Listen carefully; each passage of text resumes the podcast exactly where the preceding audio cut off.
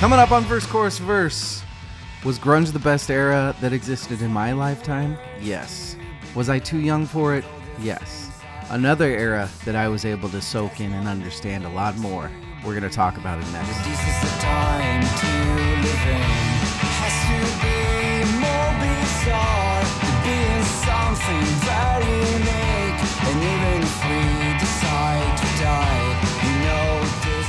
Welcome to Verse Chorus Verse, episode 142. I am DL. Hope you're well, and I'm the only one here today.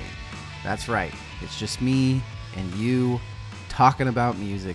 Does it get any better than that? Yeah, it does. It gets better, you know. When evil Rachel Sven or whomever we decide to have on join, I like those a little more. But hey, we have fun with these, and I dig do and I dig do, and I do dig studying for them. By the time you listen to this, we will all be knee deep in September. Kids are back in school. Uh, don't know what part of the country you're in, how hot it is. Usually around that time, we have a like our third short little heat wave here up in the northwest. So I'll probably be too hot, but that's okay because you have that, and then you get perfect weather for about a month, unless it just decides to skip for fall. Here I am talking about weather. Who gives a shit when you're here to talk about music?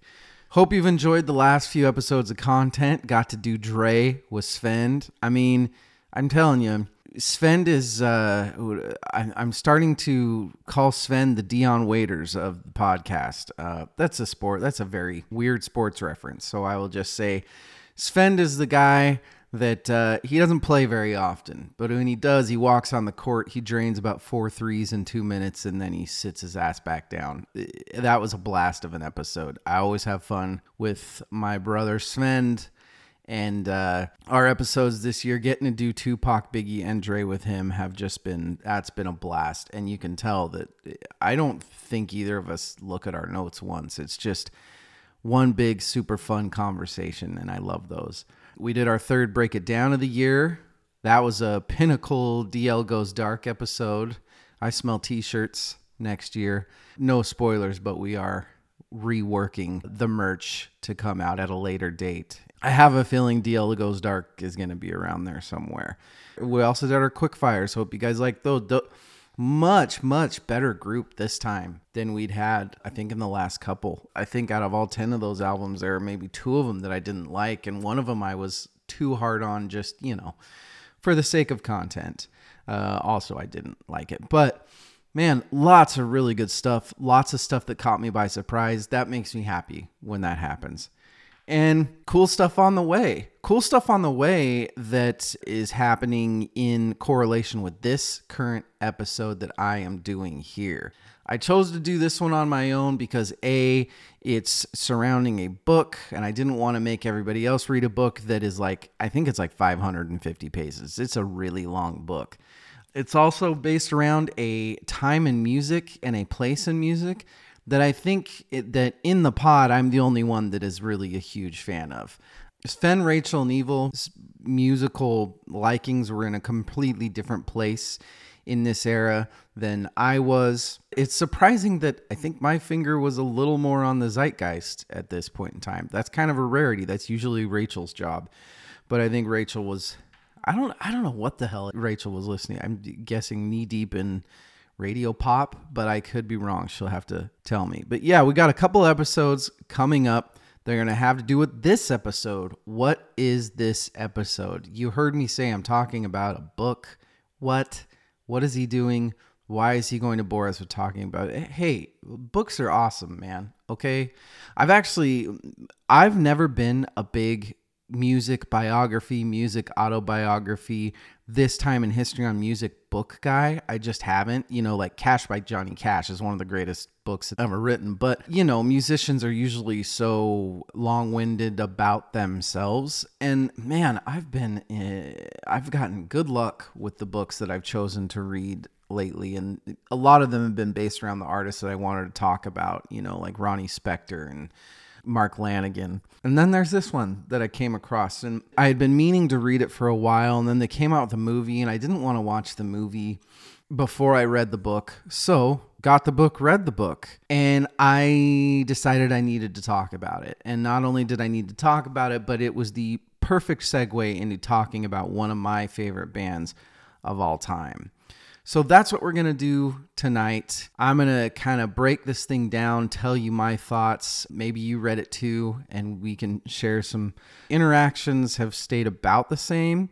We've gotten in spurts this year, just a, a state of the pod sort of thing. We've gone in spurts where we've had massive towards the beginning of the year and one other time in the year we had a massive growth we were we gained an additional probably 700 to 1000 listeners an episode you know then it levels out as far as interaction it stays about the same a little bit more now than we used to have but nothing huge which is fine uh, I always have to remind myself that, you know, do I reach out to the pods I listen to? No, no, I just listen to them. That said, we love it when we do get to interact. So, uh, any of you that are thinking, ah, man, I want to say this to them, but they're probably busy or something, I'm never busy.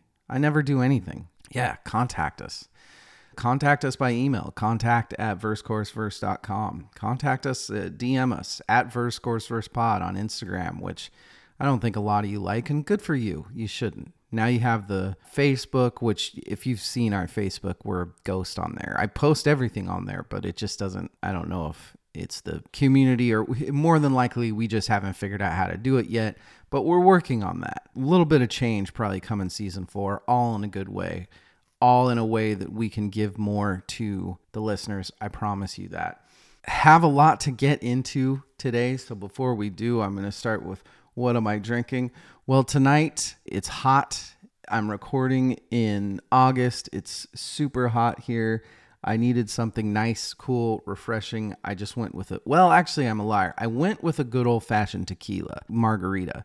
The first time I made the margarita, not only I really messed it up. A, I accidentally put an ounce. I tried to go for a double, which would call for four ounces of Blanco instead of two. And I know now that I put three in. I can picture it. I don't know why I did it. There were only three ounces.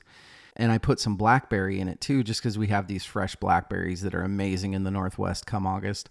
They're massive, fantastic. But the problem was, is because of that one ounce less of tequila, it was disgustingly tart. It was just like drinking lime juice. So that was unfortunate. But you know what?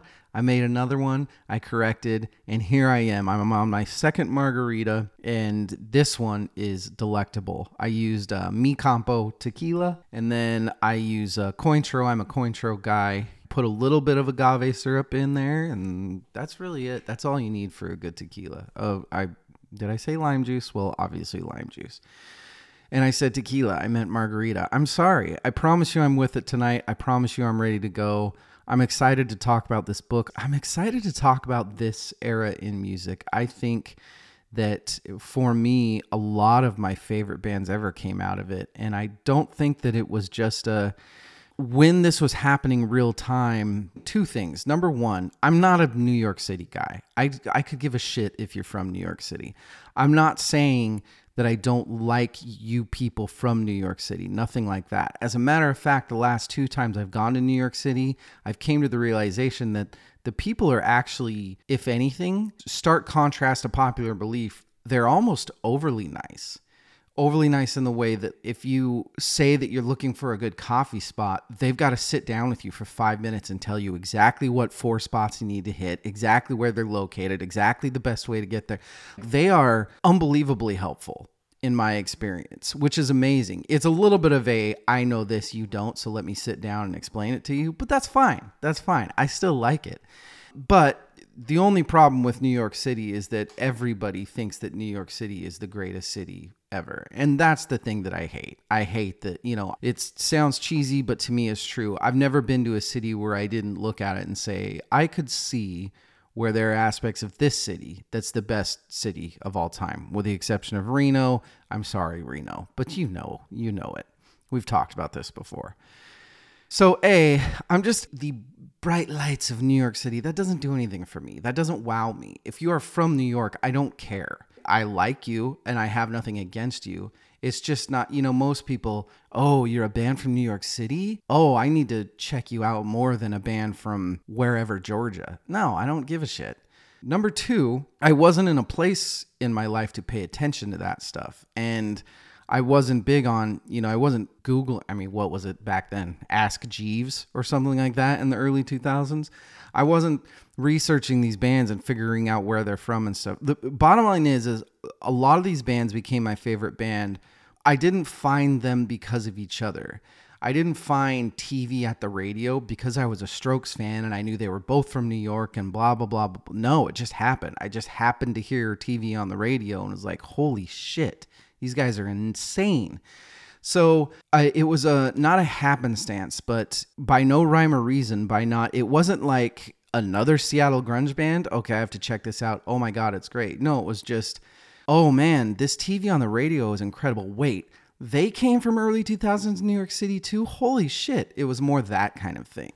So all of these bands just happened to be bands that I absolutely love and they they were from the same point in time in New York. And that's what we're talking about tonight. We are talking about the book by Lizzy Goodman, Meet Me in the Bathroom. It is a fantastic book. It is a unique book.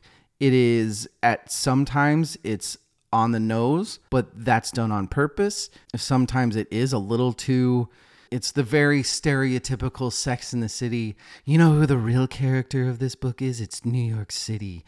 It's a little too much of that, but once again, that's kind of done purposefully, I think, and I'll I'll explain that when I start getting into it. So meet me in the bathroom. I'm going to be completely honest. I did not even watch the movie before recording this episode. I'm not sure that I will. I mean, I'd love to see all the raw footage of the strokes and the yeah, yeah, yeahs and things like that. And I, I'm sure someday I'll sit down and watch it. I just, I really feel like the book gave me everything I needed. And if I want to see the bands, I'll just go watch their live stuff. That $2 show that the strokes did, I'll just watch that again for the 700th time. So that's what we're doing. Meet me in the bathroom. I'm going to talk about it. I'm going to talk about these bands. VerseChorusVerse.com at VerseChorusVersePod. Write us, join us. We have recorded most of, we've recorded probably 80 something percent of season three already. We're already thinking pretty squarely on season four. We're excited. There is change coming, there is positive change, there is a lot more content that is going to come. We are excited. We hope you are too. I guess I'll take this moment to, you know what I'm going to do is I'm going to thank those of you that have been with us from the jump. We have a handful of people that have supported us from before the podcast even started. We have a bigger handful of people that have been with us since the first part of season one. And none of these people have ducked out uh, a couple very specific people that have been with us every episode one or two people that have sent me comments about every episode or or you know social media it to those people not only am i incredibly grateful in that friendship that we've grown but i am also we're gonna eventually i feel we are going to be in a good place as a podcast to be able to thank you in a manifestation of a gift that uh, I'm looking forward to. Nothing crazy. I'm not buying you a car. Uh, this is a independent podcast. So, you know, if anything, you're getting a couple quarters to put in a gumball machine. But I think you know what I'm saying. And yeah, just thank you. Thank you to everybody that has stuck with us. Thank you to everybody. I think that you have found that with sticking with us, the content has gotten better. We've gotten better at it, and the amount that we give to each episode, as far as research, as far as the listening to the music and trying to understand it. Yeah, everybody has their off night, but I I know that I, for one, have never taken an off day I know that we want to be good. I know that the conversations that I've had with my fellow co hosts are as such that I know that we all want to be really, really good at this and we want the content to be good for you guys. And hopefully you are noticing that. Hopefully, if there's anything we can do, just let us know. Or if you just want to reach out, be like, hey man, can I tell you why my life sucks today? Fuck yeah, dude, reach out to me. We can do a DL Goes Dark DM session. Or write me and tell me why I shouldn't be so sad. I'm usually not. Let's talk about Meet Me in the Bathroom. Let's talk about this great book that Lizzy Goodman wrote. Um, I did contact her. It was hard. Like there, she doesn't have a dot .com or anything like that. I DM'd her. I uh, did a message somewhere else. I don't remember where. I, I tried to get in touch with her to let her know that we were talking about this. I don't know, maybe have her, have her on. I'm still gonna try. She seems like a really fucking cool person. I don't think you write a book like this and not be cool. So I'll keep trying. Uh, Lizzy, if you're listening to this, come on the show. Come talk to me. I would love to uh, discuss this book. Let's get into it. Before we do, I got to talk about the music that you're going to hear in this episode. Uh, I picked it purposely because I could kind of see it going along with this episode. Certain bands from that era kind of sounds like this, but the music that you heard coming into this episode, going into this next break, and then in the last break is by an artist named Jack Adamant. Jack Adamant has an album that came out in 2022 called Obscure Places and Cupboards. He reached out. I dig the stuff very much so. He started around 2012. All of his influences that he lists himself is exactly what I would have comped him to. He lists uh, Bob Mould. He lists Dinosaur Jr. That was the big one that stood out to me listening to this music was Dinosaur Jr. Uh, he listed the Lemonheads. And if you're listening to this music, that's spot on. That's exactly what this sounds like, which is a lot of the influences for the music that we're going to talk about today, I think. Jack Adamant, once again, the song that you heard coming into the episode, Itchy Memories, it's from his 2022 album, Obscure Places and Cupboards go to Bandcamp, go to Jack Adamant. That is A D A M A N T on Bandcamp. He's got an Instagram with a link tree. You can go there. All those regular things. Go to the Bandcamp, throw him a couple shekels, listen to the album.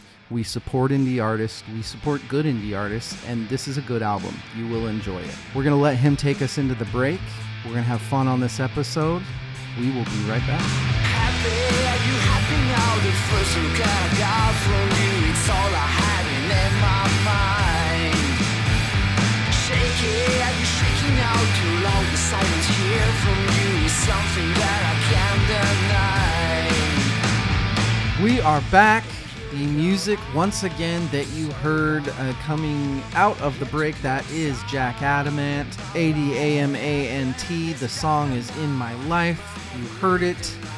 Very early 90s Brit meets American rock. Dig it. Very good stuff. Obscure Places and Cupboards is the name of the album. Go to Jack's Bandcamp, go to Spotify. He's on Spotify. Go to Instagram. Go check out this music. You heard it, it's good. Like it, follow it, all that stuff that's going to help him. You got to support the indie artists, right? Right. Jack Adamant, thank you for the music. Thanks for letting us put it on the episode. Hope we get you a couple downloads. Let's talk Meet Me in the Bathroom. The title of the book, written by Lizzy Goodman, journalist back in the 2000s in New York City.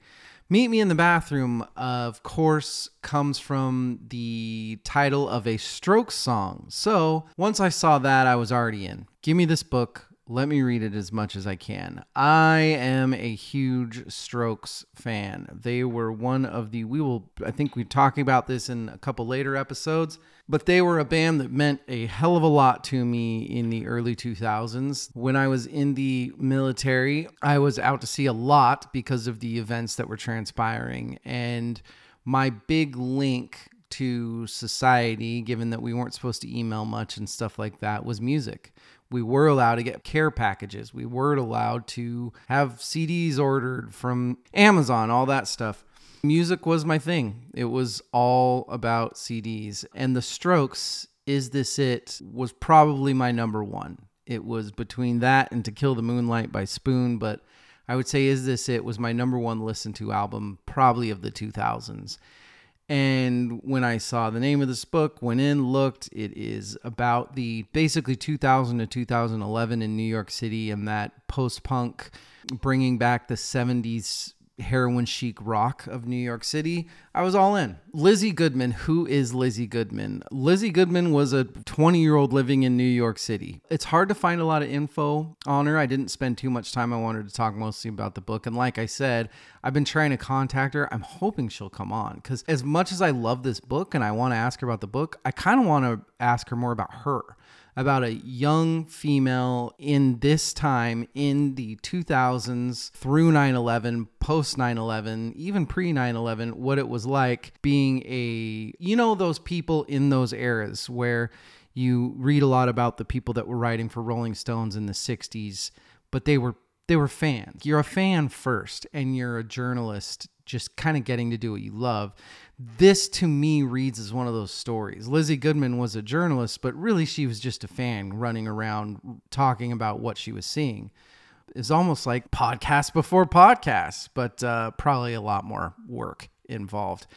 She's also probably very uninterested in talking about this anymore, especially now that the movie came out. I bet everybody wants to talk about the movie, which I bet for her writing the book would be probably annoying. I just want to know where the idea for the book came from, is one of the big things. Because here's the thing if you haven't read this, you should. If you are a book lover, I would recommend reading this just because it's like nothing else you've ever read. It is in a different style than you will ever read.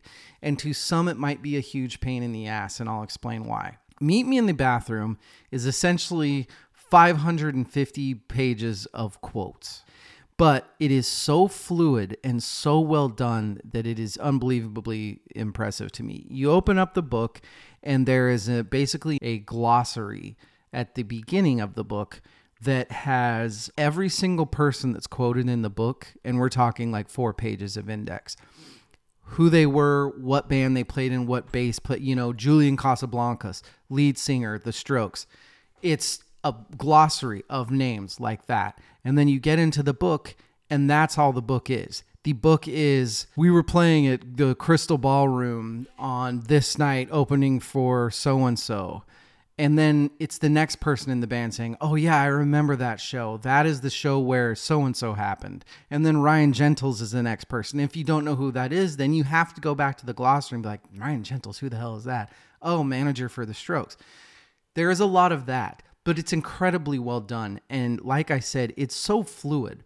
That's the biggest thing that impressed me about this is you would think if it's all quotes, you would think it'd be jig jaggy as hell. You would think that you'd have to be looking back and forth the whole time, all this stuff. You really don't have to, especially if you know that era pretty well and you know the players, you know who, if you know who Tunde is, then you're probably going to enjoy this book. Even if you don't love this era, I think it's a style that people will find intriguing. That's I absolutely did and that's kind of how it reads is, is it does read as a journalist compiling and i can't imagine how long this took her to compile and put in order and put in a correct order that you like because it does so smoothly transition from karen o is talking about this venue and how they were working on this and why it didn't quite work and why it did and then the next quote is from so and so from jonathan fire eater saying no man that that actually did work and let me tell you why it's really well put together. It helps that I think Lizzy was really close with all these people. She got really close with the guys in the Strokes. I think she was like one of the closest friends of one of the guys. I don't remember if it was Fab or Albie or whoever.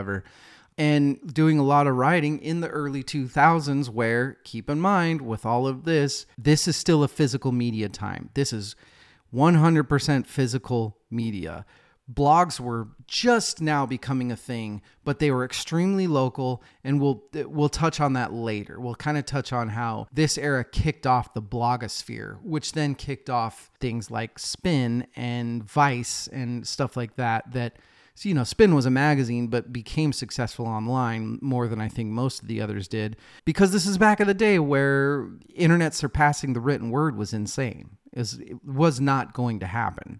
Like I said, a movie of the same title, Meet Me in the Bathroom, came out in 2022. I have watched clips. It is a lot of you know, the strokes got signed and the strokes are in London and look at the silly strokes jumping around like little kids, stuff like that. It looks interesting. I will watch it. I just haven't yet. And honestly, I want this episode to be about the book. And I kind of like the idea that when this episode comes out, my vision of the novel will be in no way tainted by the movie, if that makes sense. That's probably a little eye rolly, whatever.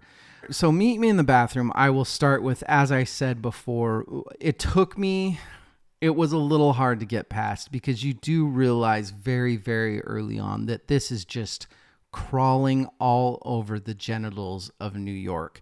Tons of random artists, you know, the Doves, TV on the radio, all these great bands that are just, ooh, let me hit you with this New York platitude. That didn't bode well for me because you all know me. I don't like that shit. I don't like the, there's just something about New York that's different than everywhere else. I get it, but it, there was a lot of that on this.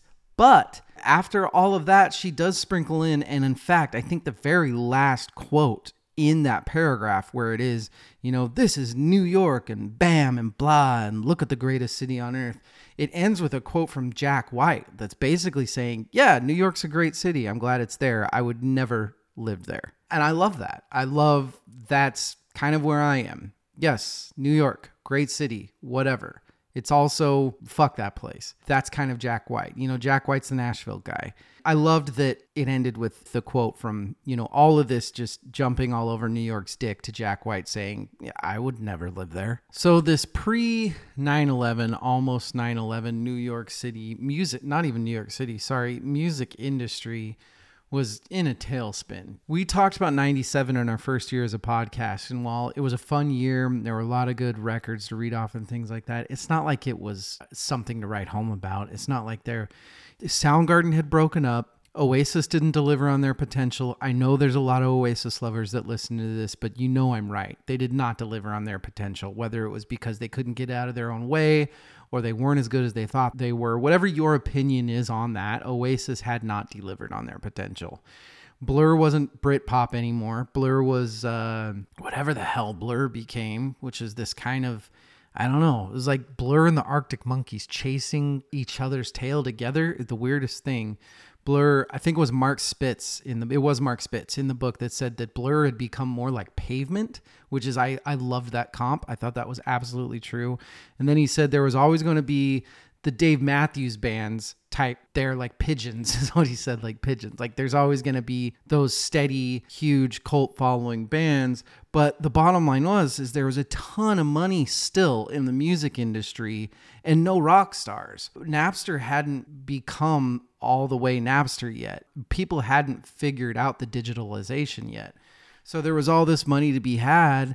And yeah, hip hop was picking up and hip hop was getting bigger, but there was that new thing needed. And I think whenever that new thing is needed, it's just a matter of time before humans spark something.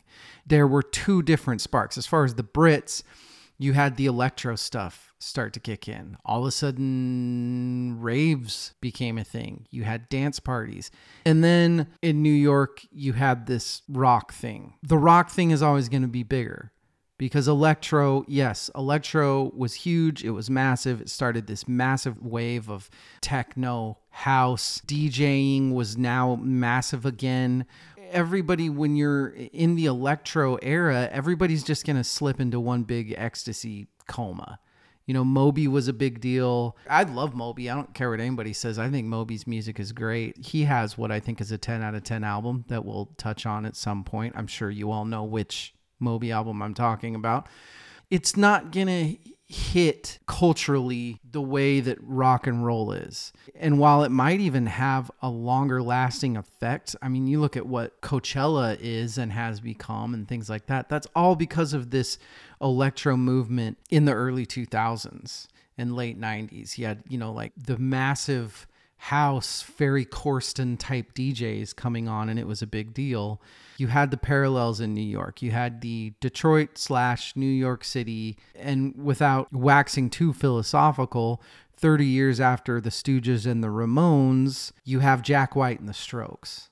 The White Stripes are included a lot in this book. Obviously, they weren't New York City. They played a lot in New York City because reasons, obviously. If you want to play live, you're going to have to play New York City. The White Stripes are brought up a lot. I don't think enough because the white to me this movement was basically the white stripes the strokes and lcd sound system LCD sound system speaking a lot more to that electro vibe. But the Strokes and the White Stripes were kind of the antithesis of White Stripes had the super dirty, super messy, maybe a little bit from the country bluesy type of stuff. And the Strokes had that super 70s Velvet Underground, Mick Jagger's now in New York Rolling Stones thing that was going to be so big This book also concentrates a lot on Karen O and the Yeah Yeah Yeahs. Well deserved. They were massive at the time. I do think, and I, Lizzy even said this in an interview. Karen O's story spoke to her a lot more because Karen O was female. The, the Yeah Yeah Yeahs, I don't think had as big of a cultural significance as a lot of these bands. I shouldn't say that. I should say significance outside of New York City. Yeah Yeah Yeahs were huge. They weren't as huge as a lot of these other bands outside of New York City. I think if you were there in that time and this fucking woman was getting up on stage and she was thrashing around and getting fucking wasted and jumping off and giving BJs to her microphone. Like nobody had seen shit like this. Yeah, you go into a fucking 200 person club and you see that. I'm sure that the people that lived in New York City, I would say that out of all these bands, the Yeah Yeah Yeah is probably, if you're just going into some small club, that band would have kicked your ass more than any of these. But for the outside world, for the outside world where maps was our first introduction to the yeah yeah yeahs, maybe not so much. This kind of sounds negative, and I didn't mean it to. I'm not. I think the yeah yeah yeahs are fantastic. I love their story. I love Karen O. She's magnificent, and I think the things that she did as a female in this world that was still very, you know, females were there for being a groupie, not for fucking being a lead singer. As much headway as you think we would have made from bands in the 80s like the Bangles and the Go Go's, and then you get into the 90s and you have Hole and Veruca Salt, and now you're in the 2000s and it's the Yeah Yeah Yeahs, and I don't know if you want to include like Paramore, I think was later, but to be the woman lead in New York City, I mean, it couldn't have been easy. And then, of course, the book talks a lot about Interpol. That is another one of the bands that came out of the New York movement that I've always loved. My introduction to Interpol was Antics. It wasn't Turn on the Bright Lights, which came out, and keep in mind that was 2002. Say so they were definitely after the strokes. But even like the yeah yeah yeahs, I think for me chronologically, I always think of the yeah yeah yeahs as coming in before Interpol, and I think it's because they were playing a lot more in New York City before Interpol was. But uh, yeah yeah yeah's first album was 2003 turn on the bright lights was 2002 like i think as, as far as the introduction to the rest of the world it was the strokes and then it was everybody else. Even james murphy who, aka lcd sound system he'd been around for fucking ever. A lot of the stuff that happened with him coming out with his album his albums didn't come out till like mid 2000s but he'd been making music and doing stuff around there forever. Really, the introduction to the rest of the world, that's why this book concentrates on the strokes because it was the strokes and then everybody else that came after them. And that's it. There's no arguing that. The Strokes were the biggest thing in three countries as far as rock and roll goes before they even fucking came out with an album. She got a few of the Strokes to talk a good amount on this and get some direct quotes from them. And a lot of this picks up from the Modern Age EP. The Modern Age EP being the the Strokes EP that was making its way around New York. Now, they weren't the first band that really started this off, though. There were a couple other ones. A good amount of you that are listening to this are probably familiar with the Walkmen, right? Great band, awesome band. But before the Walkmen, up until the late 90s, there was a band called Jonathan Fire Eater. They were based out of Washington, D.C., but they were trying to make it up in New York City around this time. And they were the first big post punk 70s style rock stuff that was really hitting off in New York City that they were playing the clubs and everybody was like holy shit what is this a lot of it was because of Stewart Lupton who was the uh, lead singer who this was very stereotypical this band didn't make it because Stewart Lupton did the drugs and the alcohol and the women thing so much to a point that it just didn't the band didn't work out but they have a 1997 album that came out actually via DreamWorks, surprisingly enough, called Wolf Songs for Lambs. I think it is the first amazing album that came out of all this. If you do not know Fire Eater, go check him out. Go listen to Wolf Songs for Lambs. It's an incredibly awesome album. No one loved like that. These little monkey, they're it's really good. And they were the first band that kind of had this feel to them. At this time, the Strokes were getting together. The Strokes had known each other for a long time, you know, private school uh, friends. They were affluent. Julian Casablancas, lead singer's dad, was, you know, in fashion, and they were doing okay living in New York City.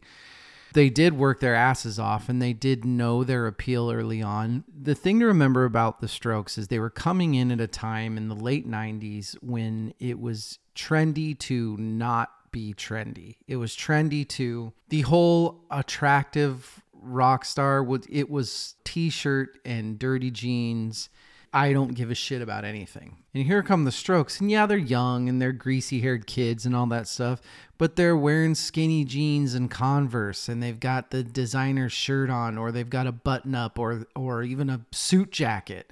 This stuff was unheard of. The people they would come on stage and they didn't start even performing until 1999. Their first show was at the Spiral, but then they very quickly got gigs at Luna Lounge on the East Side and Mercury. Mercury being like the big, big, big one. Mercury Lounge was where all the people went to find good music, and that's where Ryan Gentles found them and yes, they did kind of have it easy in the sense that they didn't have to do the poor man's tour and all that stuff as a band. But you know, by all accounts in this book, by everybody that talks about them, that knew them, them themselves, they really did work their ass off. Like they practiced all the fucking time. They wanted to be as tight as tight can be. And as you will learn, which I'm sure we'll talk more about in the strokes breakdowns, Julian was he was a taskmaster. You don't expect it from the strokes, but he was that guy that was sitting in a studio concentrating on a hi hat for a month. He was that guy. It's surprising to hear. I didn't realize that until I read this book, but very much like that. And it was all just such a whirlwind for all of them. And meanwhile, while the strokes are doing their thing, which is there's a lot of people in it that are they knew right away. There's also people in the book that are saying, I don't, you know, the Strokes wasn't, I didn't care. Like they were, they were cool and all that, but they were these handsome, tall guys that would walk in and rock out, but it wasn't my super thing. I think the thing about the Strokes was the word of mouth caught fire so fast and not just, you know, in Europe because this had a very European feel to it. And that's why their first tour was in Europe. Their first tour wasn't even the US. They got big when Is This It came out in 2001, they immediately went to Europe.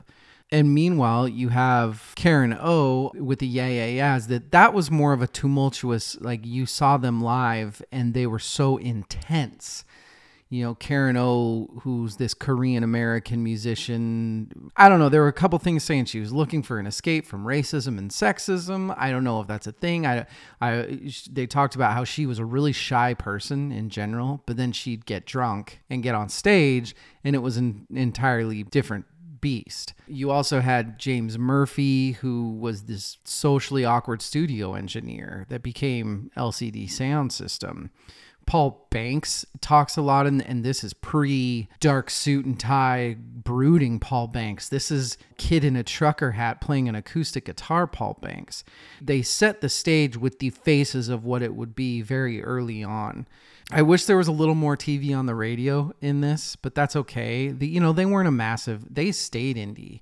And that's because TV on the radio was much more, they were artsy. And even reading this book, I didn't realize how much music was kind of their second or third option. Tunde and the guys in TV on the radio, they were artists. Like they wanted to paint, they wanted to sculpt. They want to do shit like that. And they loved music and they loved listening to it and making it, but the music was kind of an afterthought, which is insane because if you think about the music the TV on the radio came out with, could you imagine being in New York City in 2002 or 3 and hearing the songs that would eventually become Desperate Youth Bloodthirsty Babes? I mean, what a time to be in it. There are parts going in this same time in the book that once again it gets a little annoying and not Lizzy it's nothing that Lizzy Goodman's doing. It's the people talking.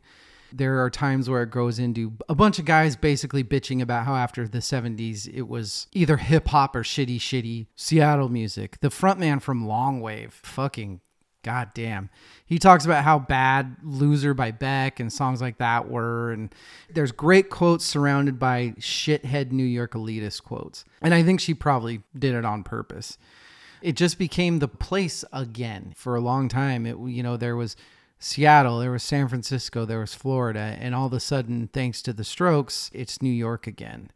even people like Elliott Smith that you wouldn't picture. Like, why the fuck would Elliott Smith give a shit about being in New York City? But he was hanging out in New York City a lot. Apparently, in the book, they're talking about how he would get fucked up and talk about killing himself all the time. I didn't write down who has the quote, but the quote said the secret was to bring up the Beatles existing and he would get happier. And then, you know, you had the like the wannabe Elliott Smith and Ryan Adams that moved down.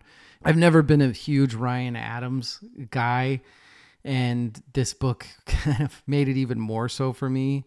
There is no part in this book where they're saying Ryan Adams is a piece of shit or anything like that. You kind of can either go one way with it because towards the end of this book, there's a lot of big surprise.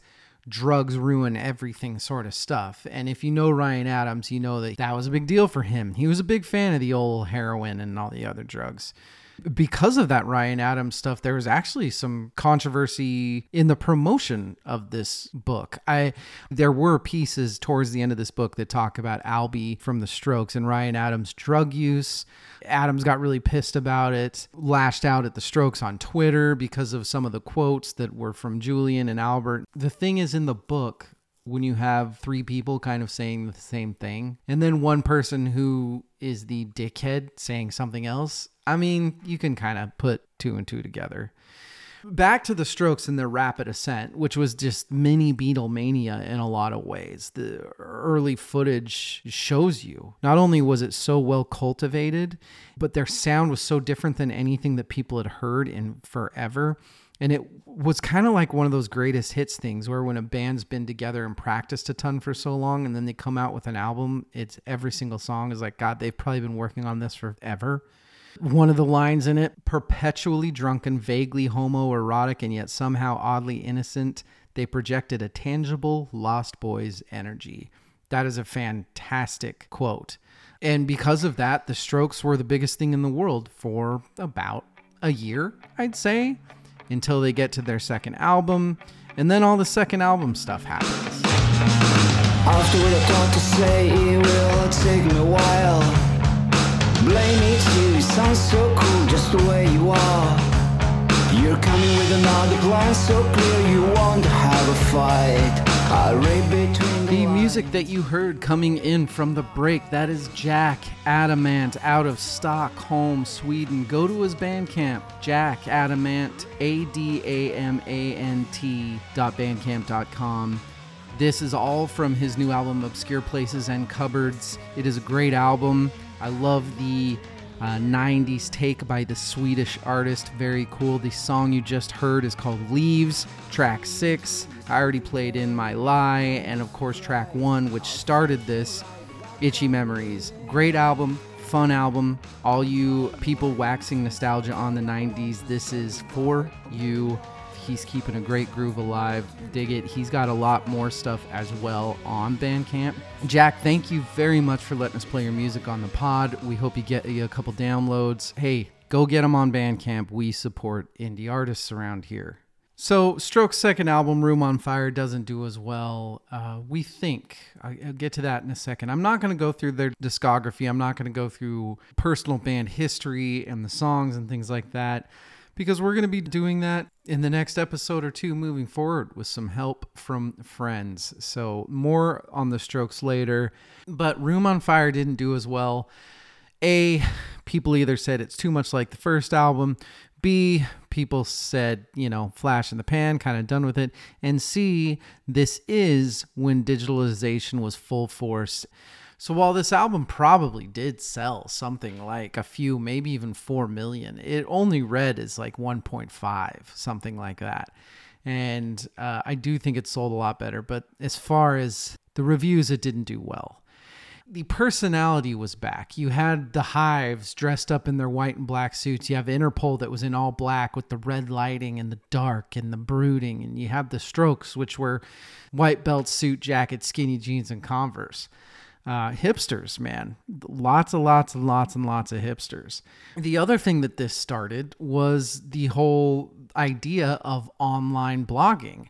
You had a few, uh, Laura Young started a blog online. It was called The Modern Age. It was basically all about the strokes and the white stripes. That was kind of the first experience of music blogging It was all New York City based. And it was really, it's, if you read some of it, it's not extraordinary. It's nothing neat. It's just a fan fawning over the strokes and the white stripes over and over again. You also had Stereogum. That's an old Air song, the band Air. And band Air is a great band, by the way, if you don't know them. You had a blog called Sarah's So Boring Ever Since She Stopped Drinking. And I think she was the one that worked for Spin. Spin was a magazine at the time, and they had the young people that smelled it and said, You need to start doing online stuff. Spin was a pain. Spin was a holdout, though. Spin was like Rolling Stone. They're like, We have our bread and butter in our magazines, we're not changing it.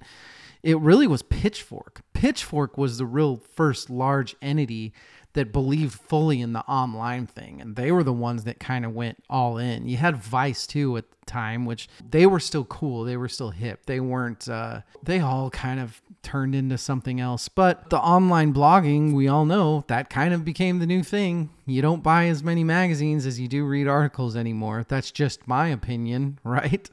And that all kind of started around here going back to Room on Fire by the Strokes, one of the other reasons that I don't think it did as well, I'm not saying that all of these other bands bit off of them, but the Strokes opened the floodgates for these bands to come out and say, we can do that.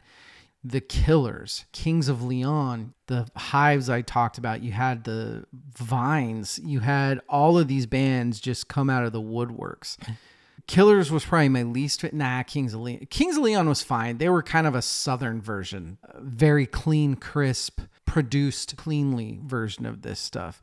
You had the Hives, which the Hives were a personality. They were loud and they were brash. And Jack White did a show with them where they were both on the stage taking turns. And Jack White said that when it was the White Stripes playing and the Hives were kind of in the dark on the other side of the stage, they would just stand there, like at military rest position with their hands behind their backs, just standing still. And Jack White talks about how that was like the coolest thing he'd ever fucking seen. He thought he loved it so much. He loved the hives. I think my favorite out of all those that didn't get big was the Vines. The Vines were Australian. They spoke a lot more to people like me that were way more into the grunge era stuff. The Vines had that grunge feel to them. They had that three man band violent, angry, insane frontman. The Vine started in like 94, but they got big with Highly Evolved, which came out in 2002. The song Get Free is one of the coolest songs you'll ever hear. Come to find out, Craig had uh, Asperger's, which a lot of people in the book say, you know, that makes so much more sense. But back then, as, you, nobody knew what Asperger's was. I don't even know if the word Asperger's was around yet in 2002 when they played Letterman and he's just jumping on the couch and he's throwing stuff at the Paul Shaffer drummer, and it's pretty fucking crazy. And they were notorious for fighting on stage, and Craig would get drunk and do some very not normal things, and that's what a lot of people thought it was normal. But it's very Nirvana esque. It's very these violent, angry kids getting up and playing this rock. I loved the Vines. That highly evolved album, I think, is fantastic. I'm sure that we will talk about it at some point on the pod. And then the other one that I really love that came out of here is Franz Ferdinand. There is a part in the book where Julian talks about hearing very specific bands and thinking that the Strokes were in trouble, that the door that the Strokes had opened had allowed these bands in to come in and kind of kick their ass. He talks about how the killers he automatically knew were going to be the most radio friendly out of all these people bombastic, almost, I mean, they're from Vegas, almost Vegas esque showmanship type of thing, which doesn't really work for me, but man, they were popular. And Julian knew it. And the other band he talks about was Franz Ferdinand. They heard Franz Ferdinand and they were like, these guys are better than us. All of these bands, though, I really just think that they're thanks to the Strokes, and that's really what this book concentrates on. You get about five pages of Franz Ferdinand, five of the Killers. You know, Brandon Flowers does talk in it, and you get some Ryan Adams. You get some Franz Ferdinand. Uh, you, I don't think anybody from the Vines is in it, but you do get some Hives talk. But really, it's it's the Strokes there was still a hole in the American market because the yeah yeah yeahs, the Strokes, and the Interpol hated press, and that's where the Killers got to work their way in. The Yeah Yeah Yeahs were notorious for eventually being called like the no no no's because they said no to fucking everything. They didn't want to do anything. They didn't want to put in the work. They loved going on stage, they loved playing, but the you know, going to a festival and stuff, they just didn't want to do it. And the Strokes were mad at everybody. I think they were sensitive. when you're shot out of a cannon that young and told that you are the next gods of rock and you guys are going to be the biggest thing ever. And then you come out with your first album and then is this it? And that is verified. Everybody says, "Oh my god, we were right. You guys are the next musical gods. And then you come out with your second album. And also keep in mind that in the early 2000s, that was a really big time for maybe it was actually a little bit later, but if I'm thinking right, I'm thinking that when the internet started, it was automatically, wait, you know what we can do is we can be terrible people. So you had these Perez Hiltons coming up, and nobody wanted to talk about anything good. Nobody wanted to get online and say, holy shit.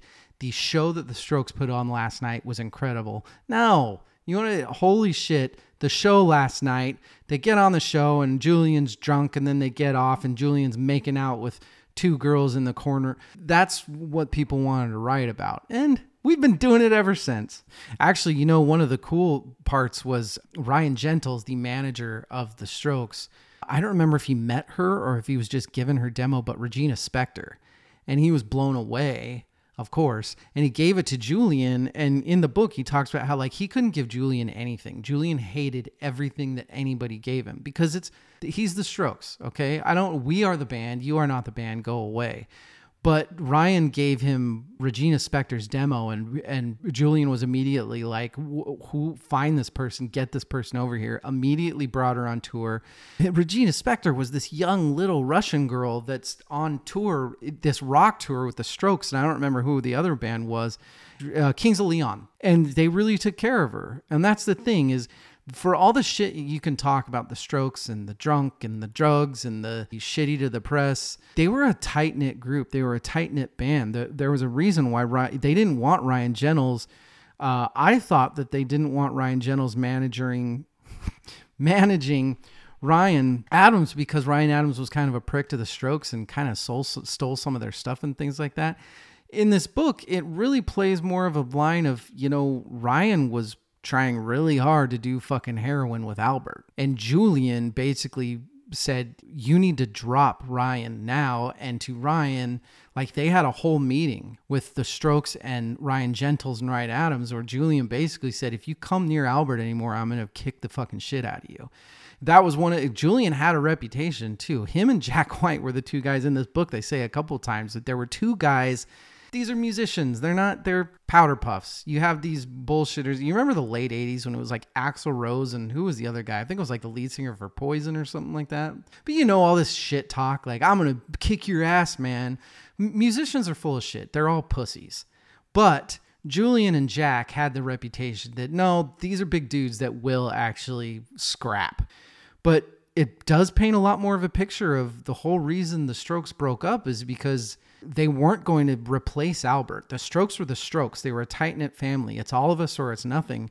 And Albert couldn't do it anymore. Albert, the drugs just got way too much of an upper fucking hand. He couldn't tour. He couldn't show up to gigs. He would be that that whole Layne Staley fall asleep in the studio thing. You know, we go into talking about like Angles, the Strokes album, which isn't very good. I always thought that that was because Julian was like, fuck this, I'm not coming. I'm too big of a star. I don't want to do this. I don't want to be. But in the book, it really paints a lot more of a picture of they couldn't. Albert was too fucked up. It's interesting. And once you got to the later 2000s is when a lot of these bands started to what do you say? They you started to see the fatalities. The yeah yeah yeahs were kind of one of the first one. I mean, they've gone back and they've been successful when Karen moved from New York, she moved to LA, but before that she had that kind of infamous drunk fall off stage. They had this big concert in a festival, I think it was, and she fell off stage with like the speaker that she was jumping on falling onto her then so that was kind of her big, uh, I'm going to clean up, go get sobered up before the second album.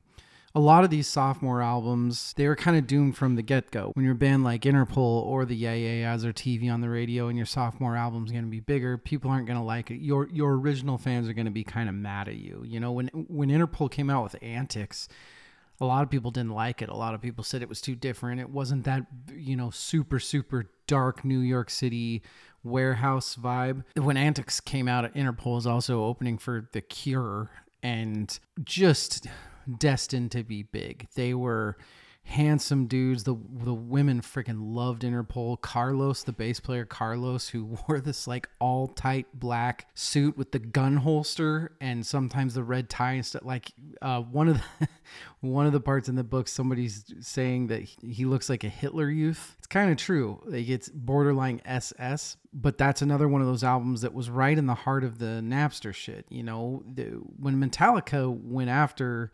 Metallica was kind of not purposely, they didn't care, but they were representing a lot of these bands that kind of needed this money. The problem with the way that Metallica went about things, I don't think Metallica was wrong for going after Napster. It was their music, they have a right to it, completely makes sense. The problem is is that Metallica didn't go after Napster. Metallica went after their own fans. Metallica found and researched, and you know, we have the FBI looking up these kids that are downloading their music and they're going after them. That's what Metallica did that fucked everything. Most bands didn't care about Napster because most bands weren't making that money anyway. A band like Interpol or TV on the radio is a good example again. You have Napster, this big, huge digitalized sharing program to them, that's great. More kids are going to hear my music now, and then they're going to come to our shows and buy our t shirts, and that's where we're going to make money because none of those bands were fucking making money off of the records. None of those bands had good deals or anything like that. So, Napster, by a lot of these people, was not viewed as a bad thing. Tunde from TV on the radio said he'd show up at places and people were ignorant to how insulting it was that people would show up with like burnt CDs asking him to sign it. Really, the only person back then around the Napster time, right before the Napster time, that had it all figured out was Moby. And that's why when Moby came out with Play, he individually licensed every single song from that album and bam, that's the rights thing all taken care of. That's why you hear Moby on every. I think for like a decade, you heard Moby on every fucking commercial that ever was made. And then comes the next wave. Then comes Vampire Weekend, MGMT, The National, Grizzly Bear. College nerd rock starts. I'm not saying that MGMT or the National aren't passionate. I'm just saying there's always that second wave that kicks in and you can't compare what the strokes or the killers or the hives were doing to the national or mgmt but the good news is is unlike the early 90s in seattle this wasn't a big we're all just to go until we die we're all just going to go until we overdose or commit suicide or that sort of thing you know you had a couple people not get out alive but then you had julian who found his wife actually his wife was like an intern for the strokes whoops he stopped drugs, alcohol, cigarettes with his wife at the same day and never did them again. That's the kind of guy you're dealing with with Julian Casablancas.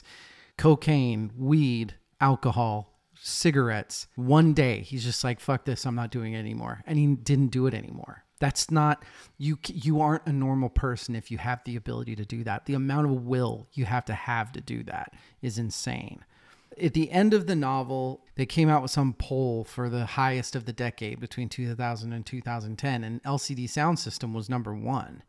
So in the end, the guy that had kind of been around forever, the kind of Slavish middle-aged white dude, not middle-aged, I think it was like late 30s when he got big. Maybe he was like 40. He was the one that ended up doing it. Then again, the quote after that, if they're talking about that, is James Murphy, is LCD Sound System saying that the, the best record that came out of all of that by far was Is This It? It was an era of extreme importance. It was an era that so much great stuff was was brought out of and man i'm glad it existed and i know that there's a lot of listeners out there that, that are okay with the strokes in fact i'm not sure how many people out there actually love the strokes spoiler alert coming up i'm going to talk about the strokes with evil with rachel and with a special guest nobody took to them the way that I did at all. The guest appreciated them a lot, you could tell, and I think really liked a lot of the art. Um, I think Evil liked a lot of the harder stuff. Rachel was very unimpressed. None of them you could tell really just took to it and probably won't listen to them again. And I think a lot of people are like that with the strokes, which is Funny because they were so unbelievably goddamn big.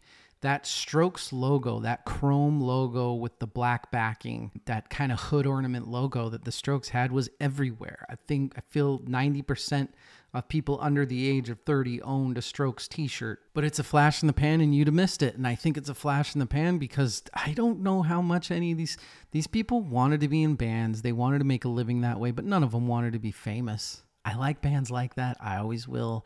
It's a great read, this book. Meet me in the bathroom, go check it out, or don't. I don't care. Join us next week. Next week, we're going to have fun. Next week, we are having a special guest on with Evil and I to dissect this band I've talked about quite a bit, The Strokes. Who is our special guest? I'll tell you now. You listeners, you know her, you love her, the Carrie Kirkland. That's right. Carrie Kirkland is joining us to dissect the Strokes. I thought that she would be a great guest to have on. She always has done such a good job. We've had her on a couple times, and the last time we had her on, she did such a good job bringing a, a perspective of industry community. Stay tuned for that. VerseChorusVerse.com, that VerseChorusVersePod. Hope you liked the episode. Go listen to some Strokes. Go listen to some Interpol. Go listen to some Jonathan Fire Eater. I guarantee you, 90% of you have never heard them. They are amazing. Hey, thanks for joining me on this episode. Thanks for joining us on our next episode, like I know you will. Good night and good luck. Oh, oh, I, wanna stay right by your side.